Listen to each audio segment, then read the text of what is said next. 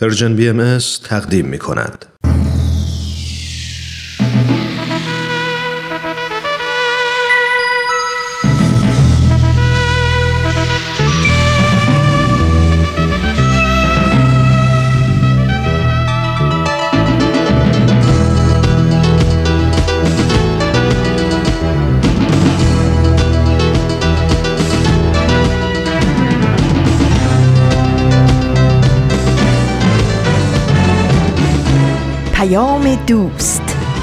برنامه ای برای تفاهم و پیوند دلها.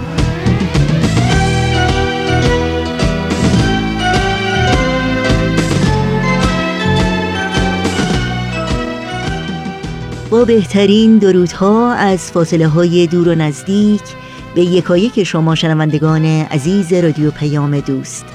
در هر شهر و دیار این گیتی پهناور که با برنامه های امروز رادیو پیام دوست همراه هستید. امیدوارم شاد باشید و از گزند روزگار در امان و اوقات خوب و پر امیدی رو سپری کنید.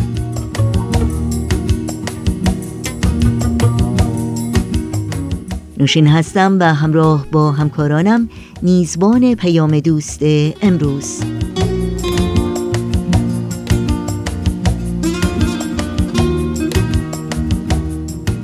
دوشنبه 25 آذر ماه از پاییز 1398 خورشیدی برابر با 16 ماه دسامبر 2019 میلادی رو تقدیم شما می کنیم برنامه هایی که در طی ساعت پیش رو از رادیو پیام دوست خواهید شنید شامل این روزها نمایش تاریخ به روایت مورخ و گزیده هایی از یک سخنرانی خواهد بود که امیدواریم از شنیدن اونها لذت ببرید.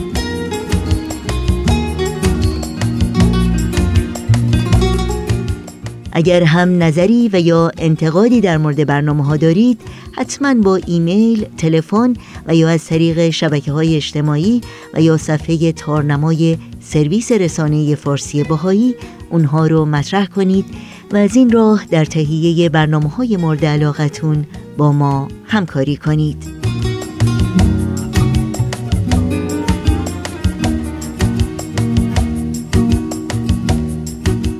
اطلاعات راه های تماس با ما و همینطور اطلاعات برنامه های رادیو پیام دوست در صفحه تارنمای ما در دسترس شماست. آدرس وبسایت ما هست www.persianbahaimedia.org در شبکه های اجتماعی هم با برنامه های رادیو پیام دوست زیر اسم Persian BMS همراه باشید و با آدرس at Persian BMS با ما تماس بگیرید.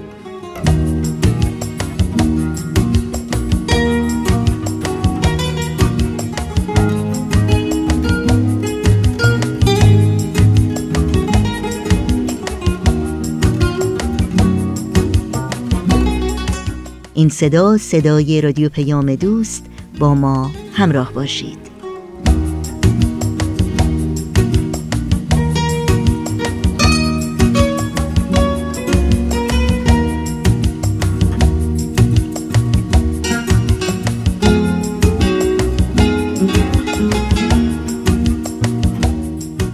و ما این روزهای امروز یادآوری چند نکته زیبا و تعمل برانگیز از هلن کلر نویسنده شهیر آمریکایی است. که اگرچه از قوای ظاهری بینایی و شنوایی محروم بود اما بصیرت و آگاهی زمیر او ورای محدودیت های فانی جسمانی پیش رفت و در بلندی های کمال صفات والای انسانی اوج گرفت و نامش رو در تاریخ معاصر جهان جاودانه کرد. امیدوارم این نکته های زیبا و آموزنده برای شما هم شنیدنی و تعمل برانگیز باشه.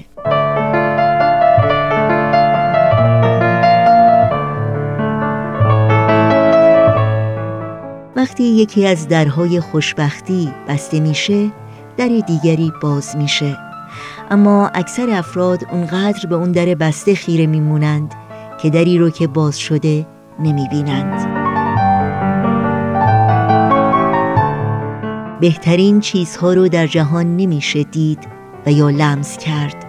اونها رو باید با قلب احساس کرد.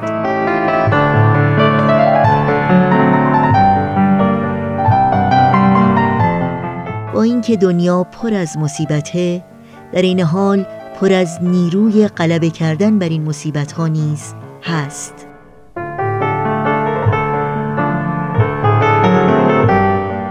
اگر در دنیا تنها شادی وجود داشت ما هرگز نمی‌تونستیم یاد بگیریم که چگونه شجاع و صبور باشیم. بدتر از نابینایی اینه که بینا باشی اما بصیرت نداشته باشی.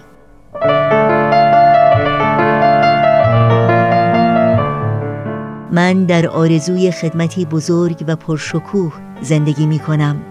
اما مبرمترین وظیفه من انجام خدمات کوچکی است که در کسوتی بزرگ و شکوهمند ظاهر می شوند ساز دل را کوک کن ساز دل را کوک کن تا نغمه از جان بشنوی و از نسیم خوشخبر پیغام جانان بشنوی. بار دیگر بار دیگر از زبان شهرزاده قصه گو. ماجرای نیکی انسان به انسان بشنوی. ساز دل ساز دل ساز دل را کو.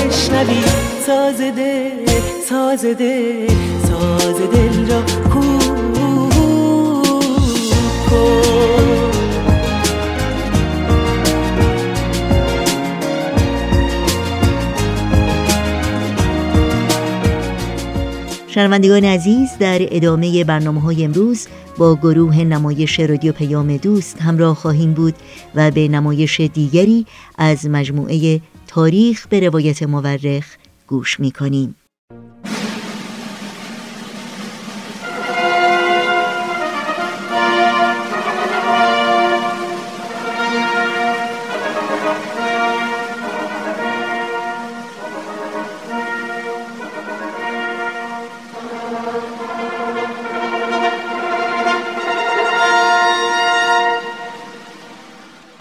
تاریخ به روایت مورخ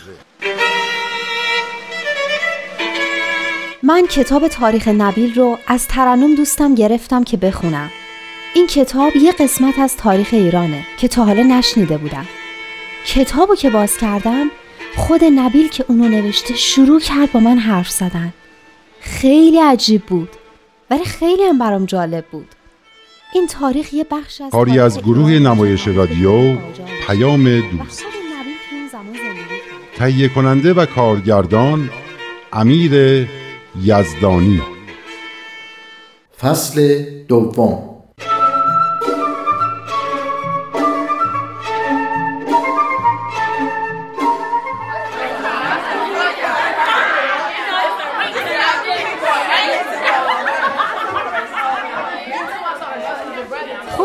دیشب به کجا رسیدی؟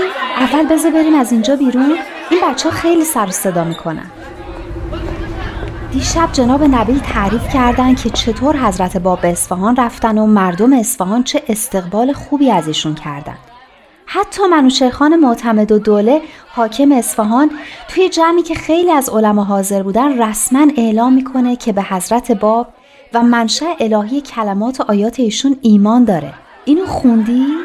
آره خوندم.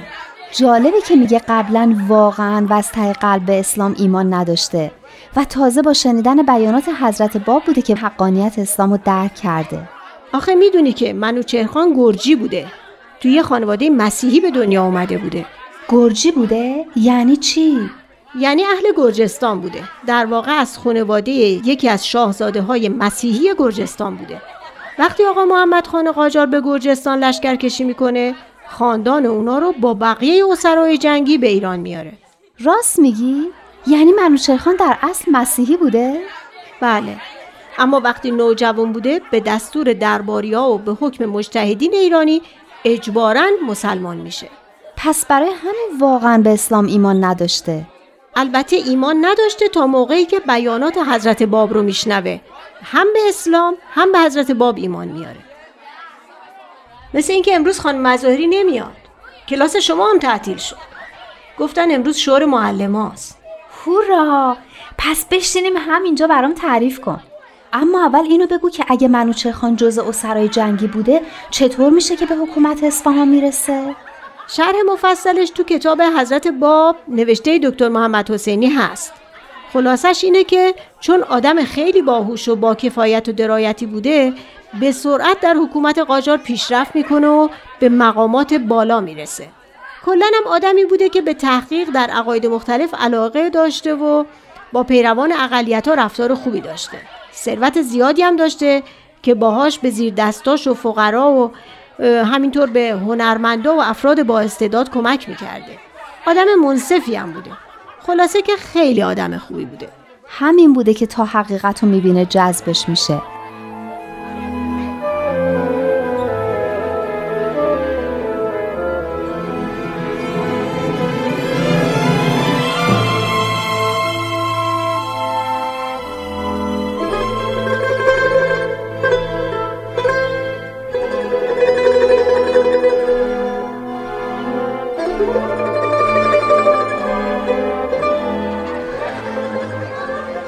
منوچرخان بعد از اون مجلسی که گفتیم و حضرت باب در اون درباره نبوت خاصه و امام قائم و رجعت حسینی صحبت می‌کنن یه مهمونی به افتخار حضرت باب میده. اینو دیگه هنوز جناب نبیل برام تعریف نکردن. پس بذار تا من برات تعریف کنم. بعد از اون مجلس منوچهرخان یه زیافتی به افتخار حضرت باب در دارالحکومه میده و نهایت پذیرایی رو از ایشون به عمل میاره حتی وقتی میشنوه که حاکم فارس چقدر به بستگان حضرت باب ظلم می‌کنه فورا نامه‌ای بهش می‌نویسه که دست از ظلم و ستم برداره و با پیک مخصوص برای حسین خان میفرسته. فکر کنم یه جورای مقامش بالاتر از حسین خان بوده. احتمالا چون علاوه بر اصفهان حاکم خوزستان و لرستان هم بوده. به هر حال مردم اصفهان مرتب برای زیارت حضرت باب به خونه امام جمعه یا به تالار آین خونه هجوم می آوردن. اما ایمان معتمد و دوله و ارادت امام جمعه و استقبال مردم اصفهان باعث میشه که بقیه علما و حسودا شروع کنن به انتشار اتهاماتی درباره حضرت باب مثل که ایشون کافر و مرتد و مخالف شریعت اسلام هستن. این حسادت هم خیلی چیز بدیه ها. هر وقت موفقیت یا پیشرفتی می‌خواد به دست بیاد این حسودا میپرن وسط و جلوش رو می‌گیرن. راست میگی. کارهای حسودا همیشه باعث میشه که کل جامعه یعنی در واقع همه با هم ضرر کنند و از پیشرفت باز بمونن. یعنی می‌خوام بگم فقط به دیگران ضرر نمی‌زنن به خودشون هم ضرر می‌زنن و نمی‌فهمن. یعنی هیچ کارش نمیشه کرد؟ به نظرم این دیگه به خود آدما بستگی داره که با تربیت درست و با سعی و اراده اینو تو خودشون از بین ببرن. چون حضرت بهاءالله آب پاکی رو رو دست حسودا ریختن و فرمودن قلبی که در آن شاعبه حسد باقی باشد البته به جبروت باقی من در نیاید و از ملکوت تقدیس من رواه قدس نشنود. حالا بقیهش رو بگو. هیچی. کار داشت بالا می گرفت که منوچرخان دستور داد مجلسی تشکیل بشه و علما با حضرت باب مناظره کنن یعنی مثل همین مناظره هایی که تو انتخابات هست؟ تقریبا. مناظره یعنی اینکه چند نفر در حضور یه عده شنونده با هم بحث کنن. تا شنونده ها خودشون بفهمن حقیقت چیه. پس قرار شد حضرت باب با علما مناظره کنن. بله و قرار بود که یک کاتب مخصوص همه سوال و جواب ها رو عینا و بدون کم و کاست بنویسه تا برای شاه بفرستن و شاه نظر بده. علما قبول کردن؟ نه به جز دو نفر. بقیه گفتن این توهین به شریعت و یه جلسه بین خودشون گرفتن و گفتن احتیاجی به سوال و جواب نیست و مخالفت این شخص یعنی حضرت باب با شر اسلام مثل روز روشنه و باید حکم شر رو اجرا کنن. یعنی حکم قتل و؟ بله دیگه. این اتهاماتی که زده بودن حکمش قتل بود. پس جلسه تشکیل نشد. حد زدم که قبول نمی‌کنن. چرا؟ با حضور اون دو نفر که مناظره رو قبول کرده بودن یه جلسه ای برگزار شد. اما به نتیجه خاصی نرسید و کار به توضیح و تشریح نوشته های ملا صدرای فیلسوف کشید. بعضی از تاریخ نویسا گفتن که میرزا محمد حسن شیرازی که بعدا مرجع تقلید شیعیان شد و به میرزای شیرازی شهرت پیدا کرد همون که قضیه تحریم تنباکو رو راه انداخت؟ بله نوشتن که میرزای شیرازی هم در این جلسه حضور داشت و به شدت تحت تاثیر استدلال های محکم حضرت باب قرار گرفت و قلبا به ایشون ایمان آورد. قلبا ایمان آورد یعنی علنا اعلام نکرد که بابی شده. درسته؟ برای همینه که خیلیا نمی‌دونن که میرزای شیرازی بابی بوده. مثل خودم. بله آفرین. خلاصه معتمد و دوله که می‌خواست سر و صداها رو بخوابونه تا مشکلی پیش نیاد حضرت باب رو در دارالحکومه نگه داشت و به امام جمعه گفت که فرمان رسیده که حضرت باب رو به تهران بفرستن. امام جمعه فورا موافقت کرد. چون از قبل مورد سرزنش حاج میرزا آقاسی صدر اعظم محمدشاه قرار گرفته بود که چرا دل به سید باب داده و در خونش از اون حضرت پذیرایی می‌کنه. حاج میرزا آقاسی چه دشمنی با حضرت باب داشت؟ دشمنی این هم از حسادتش بود. اینکه میترسید شاه هم مثل بقیه و مثل معتمد و دوله شیفته حضرت باب بشه و مقام خودش به خطر بیفته. حضرت باب برای چی اومده بودن و چه رسالتی داشتن؟ و این بیچاره تو چه فکری بوده؟ میگم همین تنگ نظری و حسادت ها باعث میشه که یه جامعه از پیشرفت باز بمونه. تازه حاج میرزا آقاسی فقط به امام جمعه نامه ننوشته بود. به علمای اصفهان هم نامه نوشته بود. ضمن تقدیر از خدماتشون اونا رو به مخالفت با حضرت باب تشویق کرده بود. علمای اصفهان هم که احتیاج به تشویق نداشتن.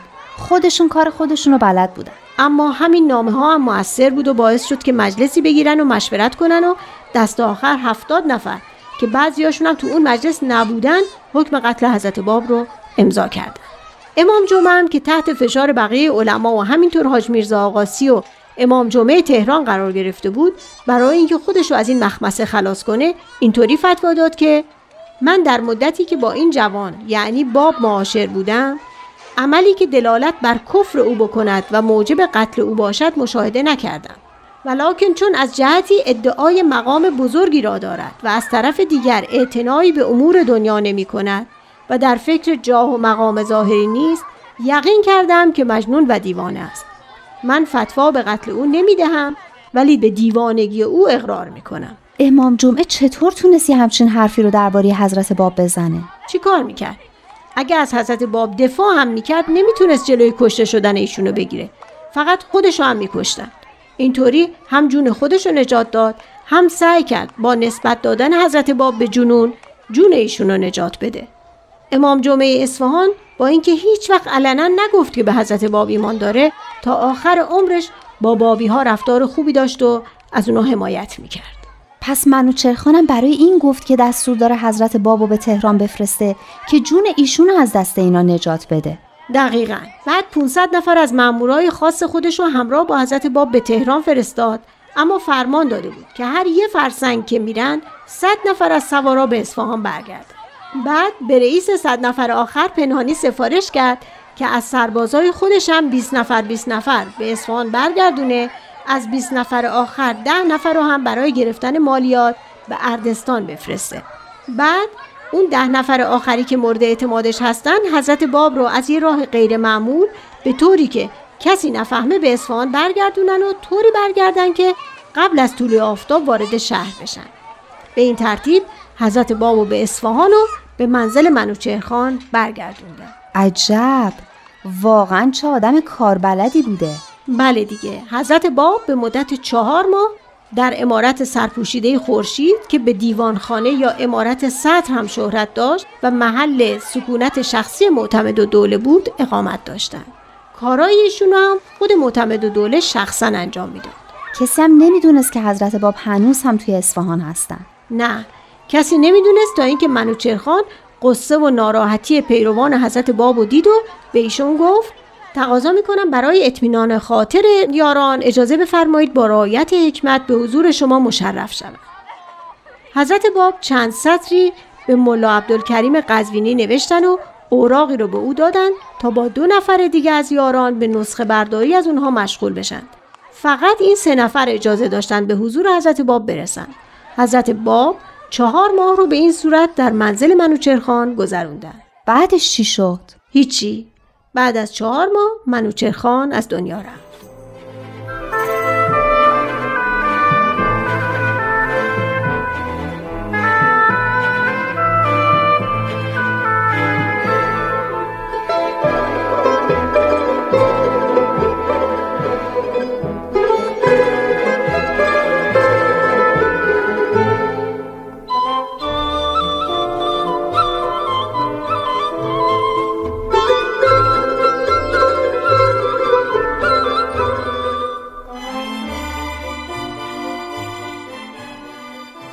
دیشب به آنجا رسیدیم که منوچهرخان معتمد و دوله علنا به منشأ الهی آثار حضرت باب اعتراف کرد بله صبح ترنم بقیهش هم برام تعریف کرد اینکه چطور شهرت حضرت باب روز به روز بیشتر می‌شد تا اینکه به گوش حاج میرزا آقاسی نخست وزیر محمد شاه رسید و به تشویق اون هفتاد نفر از علمای اصفهان حکم تکفیر و قتل حضرت باب رو صادر کردند.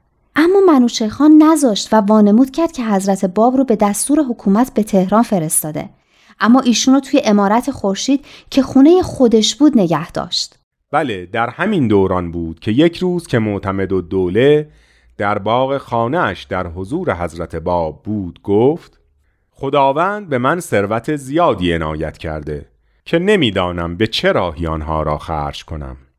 فکر کردم اگر اجازه بفرمایید اموال خودم را در نصرت امر شما صرف نمایم و با اجازه شما به تهران بروم و محمد شاه را که خیلی نسبت به من اطمینان دارد به این امر مبارک تبلیغ کنم.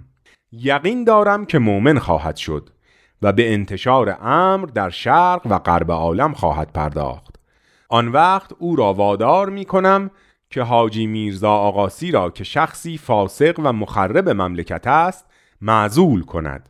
یکی از خواهرهای شاه را هم برای شما می‌گیرم مخارج عروسی را هم خودم می‌دهم.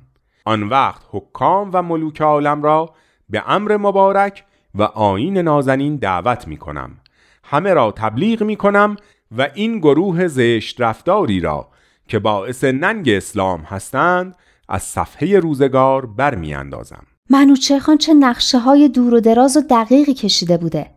اما حضرت باب قبول نکردن. درسته؟ خیر قبول نفرمودند.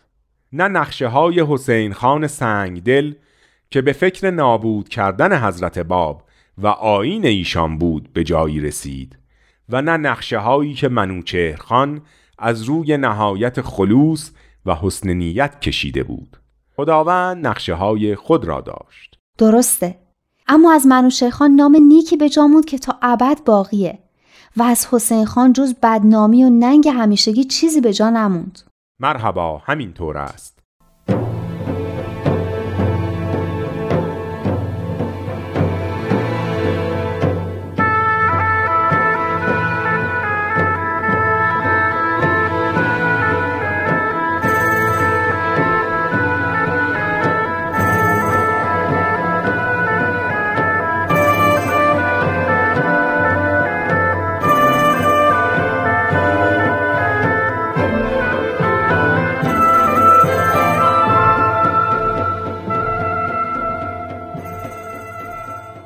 حضرت باب در جواب معتمد و دوله فرمودند نیت خوبی کرده ای و چون نیت مؤمن از عملش بهتر است خدا برای این نیت خیر جزای جزیلی به تو عنایت خواهد کرد.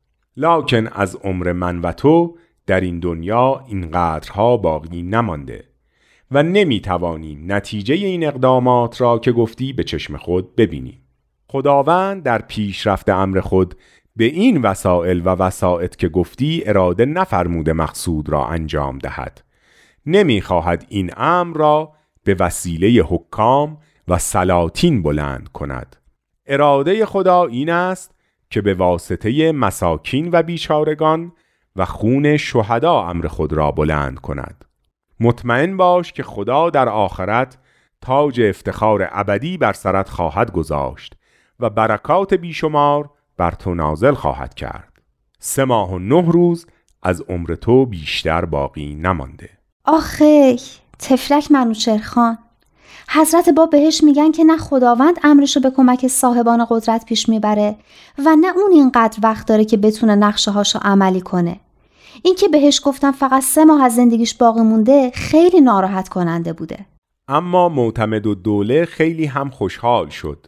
و از روزی که فهمید مرگش نزدیک است پیوسته به حضور حضرت باب می‌رفت و هر لحظه بر ایمان و یقینش افزوده می‌شد. یک روز به حضرت باب عرض کرد از نزدیک شدن پایان حیات خودم خیلی خوشحال هستم. سرور من به قدری است که نمی‌توانم شرح دهم. لکن از طرف دیگر بی اندازه ناراحت و غمگینم که پس از مرگم گرگین خان که شخص خونخوار و بی حقیقت است به وجود شما در این منزل پی می‌برد و به اذیت و آزار شما می‌پردازد. حضرت با به او فرمودند نترس من کارهای خود را به خدا واگذاشتم و به قضای او راضی هستم. خداوند به من قدرتی عنایت فرموده که اگر بخواهم جمیع این سنگ ها را به جواهراتی تبدیل می کنم که نظیرانها در دنیا پیدا نشود. و اگر اراده کنم دشمنان خونخوار خود را چنان نسبت به خود شیفته و فریفته می سازم که در راه محبت من با نهایت اخلاص و استقامت قیام کنند. اما اینک به اراده خودم به این بلیات و مصائب دچار شده ام تا قضای الهی به اجرا درآید. منوچهر خان در سه ماهی که به مرگش مانده بود همه کارهای ناتمام خود را انجام داد. وسیعتنامه ای هم نوشت و تمام دارایی خود را به حضرت باب بخشید و در همان زمانی که حضرت باب فرموده بودند تب مختصری کرد و از دنیا رفت. گفتین ثروتش رو به حضرت باب بخشید؟ بله منوچهر خان فرزندی نداشت. جانشین او برادرزادهش گرگین خان بود که به وسیعت نامه او اعتنایی نکرد و اموال منوچهر خان را مالک شد.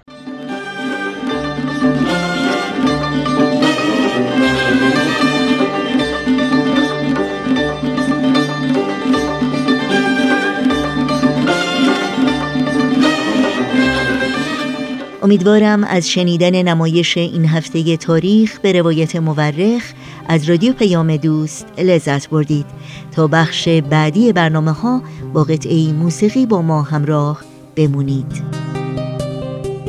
روزی دل من که توی بود و غریب از شهر سکوت به دیاری تو رسید در شهر صدا که پر از هم همه بود تنها دل من قصه مهری تو شنید چشم تو مرا به شب خاطر بود.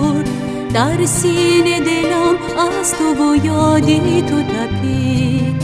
در سینه سردم این شهر سکوت دیوار سکوت به صدای تو شکست. شد شهر حیامو این سینه من. فریاد دلم به لبانم بنشست.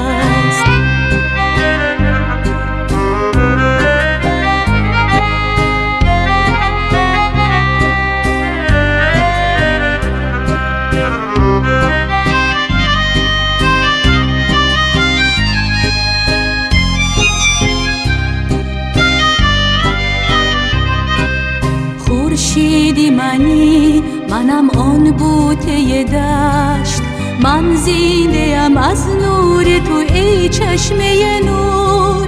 دریای منی منم آن قایق خورد با خود تو مرا می‌بری تا ساحل دور. اکنون تو مرا همه شوری و صدا اکنون تو مرا همه نوری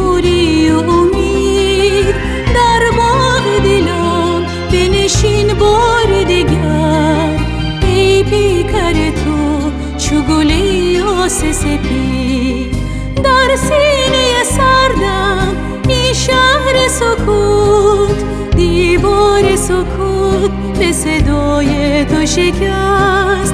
شد شهر حیامو این سینه من فریاد دلم به لبانم بنشست.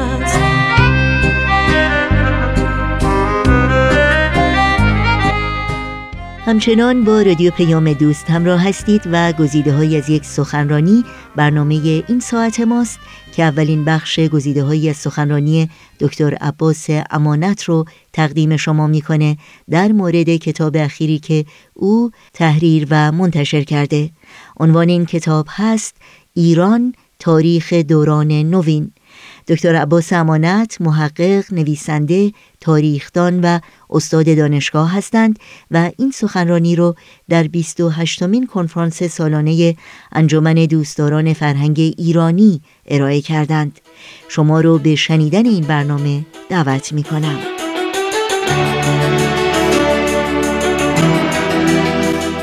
انتشارات دانشگاه یل از من خواست که کتابی در مورد تاریخ ایران جدید بنویسم و پرسشی که ویراستار این انتشارات از من خواست این بود که به یک پرسش اساسی پاسخ بده که چطور سرزمینی که بیش از هفتاد سال از ابتدای قرن بیستم به جهت یک تجدد غربی یه مدرنیته غربی سیر کرده بود در پایان این قرن در 1979 دستخوش یک انقلابی شد با یک مرام اسلامی که حالا یا در واقع یا در ظاهر یک جنبه قهقرایی داشت و جریانی به کلی غرب ستیز درش حاکم بود و چطور این جریان موفق شد چطور این جریان تونست تاریخ ایران رو دستخوش تحول خیلی بزرگی بکنه.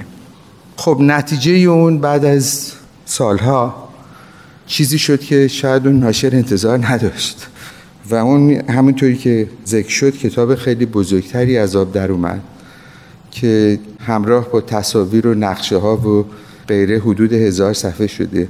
من قصد نداشتم هزار صفحه بنویسم ولی از کار چنین در آمد همیشه هم البته در نظر داشتم این شعر معروف مولانا رو گر بریزی بحر را در کوزه ای چند گنجد قسمت یک روزه ای البته این قسمت یک روزه هزار صفحه شد. اینکه یک روز توراتی البته. شاید که هزار ساله.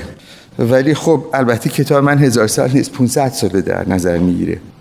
آنچه که من کوشیدم در این کتاب عرضه کنم از سه جهت سه جهت اصلی شاید باید گفت. شاید تحول و یا کوشش جدیدی است.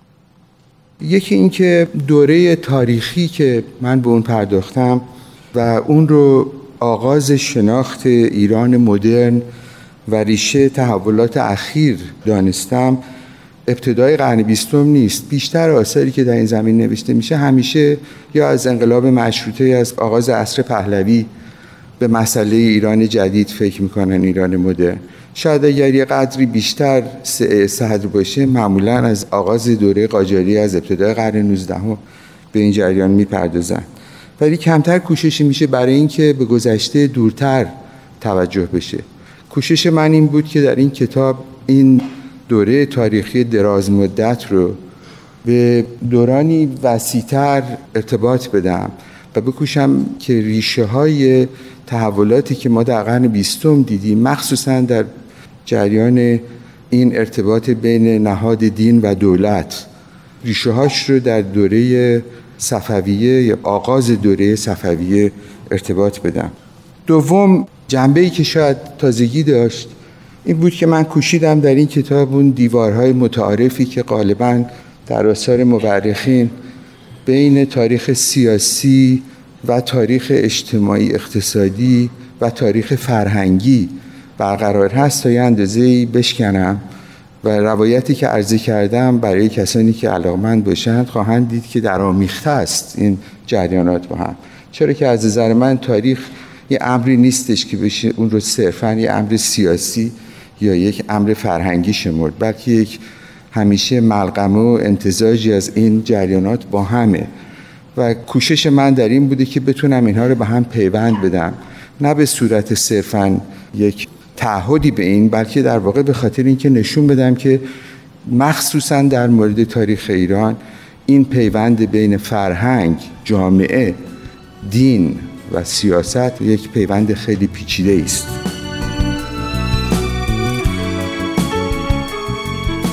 شنوندگان عزیز رادیو پیام دوست هستید بعد از لحظات موسیقی از شما دعوت می کنم به ادامه برنامه گزیده های از یک سخنرانی توجه کنید.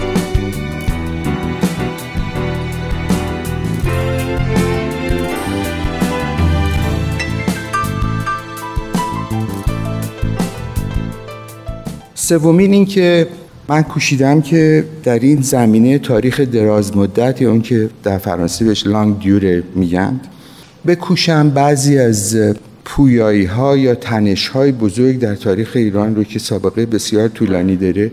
بیشتر بهش کافم و حضور اونها رو در تاریخ این 500 ساله گذشته نشون بدم. به ویژه همونطور که گفتم مسئله رابطه دین و دولت که البته به اون بیشتر خواهم پرداخت. مسئله ارتباط ایران با سرزمین های همسایه خودش یعنی آنچه که میشه بهش گفت به تعبیر شاهنامه ایران و انیران یعنی آن چیزی که ایران شناخته می‌شد و چیزی که ایران نبود خارج از ایران بود. و این خب نقش خیلی اساسی در شکلی تاریخ ایران داشته مسئله بوم و بر که البته اونم اصطلاحی خیلی قدیمی است از شاهنامه آمده که در واقع ارتباط بین مرکز و حاشیه است. مرکزی که غالبا شهرنشین بود ساکن بود و حاشیه‌ای که معمولا کوچنشین بود از نظر جغرافیایی.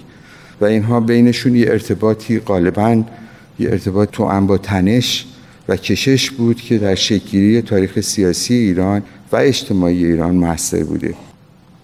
از نظر شکل و بوم ایران یعنی محیط زیستی اگه بخوایم نگاه کنیم ایران باز هم یک تنش یک جنبه جالبی درش که هست. اونه که من بهش گفتم باغ و بیابان. در واقع یه سرزمینی که به خاطر محدودیت منابع طبیعی در اون از جمله از همه مهمتر آب به خاطر این که امروز خب ایران خیلی گرفتارش هست سرزمین ایران و شکل سکونت در ایران یه شکل خیلی خاصی بوده که اون هم در شکلگیری سیاسی و اجتماعی ایران خیلی موثر بوده و باز هم ارتباط داشته با اینکه چطور در این 500 سال گذشته ایران متحول شده. به اضافه در داخل دستگاه حکومت رابطه بین دربار و دیوان یا درگاه و دیوان دیوان اینجا به معنی در واقع دیوان سالاری دولتی مقصود من هست دستگاه دولت که این دستگاه دولت هیچ وقت خلاف جاهای دیگه مثلا اروپای غربی حتی عثمانی هیچ وقت به کلی این دو نهاد از هم جدا نشد. یعنی نهاد سلطنت همیشه سلطه خودشو بر نهاد دولت حفظ کرد. و این خب البته مزار بزرگی داشت که در تاریخ سیاسی ایران باز هم مشهوده. مسئله دیگر یک پویایی دیگه یک تنش دیگه که در تاریخ اقتصادی ایران به ویژه مشهوده مسئله ارتباط بین بازار و میدان یا من بهش میگم بین بازار و میدان که در واقع دو اقتصاد مختلف بود. یکی اقتصاد بازار بود که بیشتر جنبه استقلال داخلی خودش رو داشت و یک جنبه پیوند حرفه‌ای درش خیلی مشهود بود. و اقتصاد میدان که من به عنوان دخالت دولت در شکلی اقتصاد ایران بهش پرداختم و در کتاب نمونه های متعددی ازش رو عرضه کردم. مسئله مرد سالاری و حضور نهان زنان یکی از جنبه های دیگه در فرهنگ ایرانه که البته معمولا اون جنبه مرد سالاری خیلی مشهودتره. اون چیزی که ما باش بیشتر مواجه میشیم ولی اون جنبه حضور زنان غالبا به صورت پنهان چه در خانواده های بزرگ ایلیاتی که به سلطنت می رسیدن در ایران یا در وجوه مختلف جامعه ایران مشهوده و البته احتیاج سختترین وجه نگارش تاریخ ایران اون هستش که اون جنبه زنانه تاریخ رو بیرون آورد. و من کوشیدم در این کتاب که تا اندازه این جنبه هم بهش بپردازم. و بالاخره باید گفت اون تنش یا دوگانگی که در تاریخ ایران بین ظاهر و باطن هست. یعنی در ظاهر همیشه در این تاریخ یک نوع شریعت مداری بر جامعه حاکم بوده که این حالا حتما به دوره صفوی و صفوی هم اطلاق نمیشه بلکه اصولا در تاریخ ایران این شکل خیلی قوی است. و بعد هم یک جنبه باطنی درش هست. که در اون جنبه باطنی در واقع یک نوع شعر ستیزی شعر شکنی گذشتن از شریعت است که در شعر و ادب فارسی فراوان دیده میشه. شاید وجوهی از اون در فلسفه ایران دیده میشه وجوهی از اون در جریاناتی دیده میشه که ما غالبا به اونها جریانات مسیحایی یا مهدوی می‌تونیم بگیم مسیانیک به انگلیسی که اون هم کوششی است برای اینکه گذشت از این سلطه شهر رو در جامعه ممکن بسازه. البته قدری به اون بیشتر خواهم پرداخت بعدا.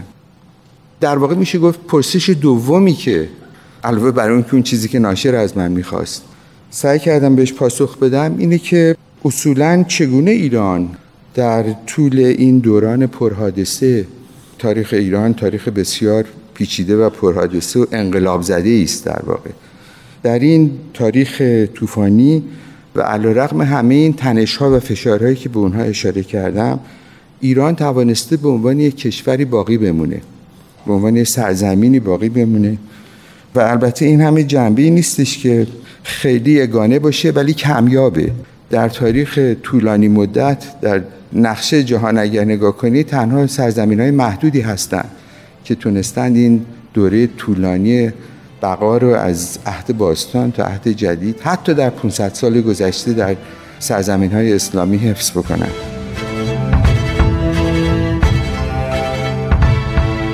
و برای شنیدن بخش بعدی گزیده های سخنرانی دکتر عباس امانت از شما دعوت می کنم هفته آینده همین روز و همین ساعت با رادیو پیام دوست همراه باشید. فنگت را زمین بگذار. فنگت را زمین بگذار. که من بیزارم از دیدار این خلوار ناهنجار فنگ دست تو یعنی زبان آتش و آهن. من اما پیش این اهریمنی ابزار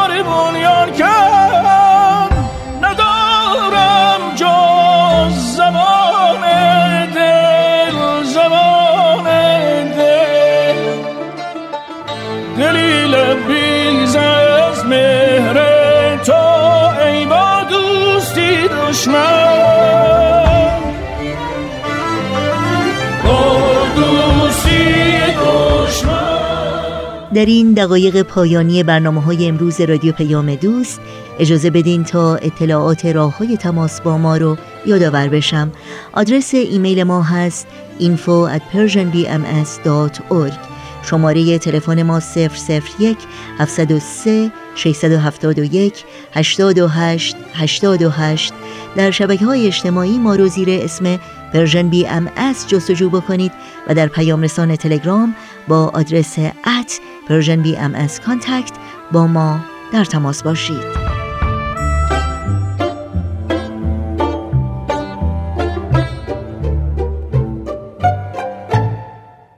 همراهان خوب رادیو پیام دوست برنامه های این دوشنبه ما هم در همین جا به پایان می‌رسه. همراه با بهنام مسئول صدا و اتاق فرمان و البته تمامی همکارانمون در بخش تولید رادیو پیام دوست از همراهی شما سپاس گذاریم و به همگی شما خدا نگهدار میگیم. تا روزی دیگر و برنامه دیگر شاد و پیروز باشید.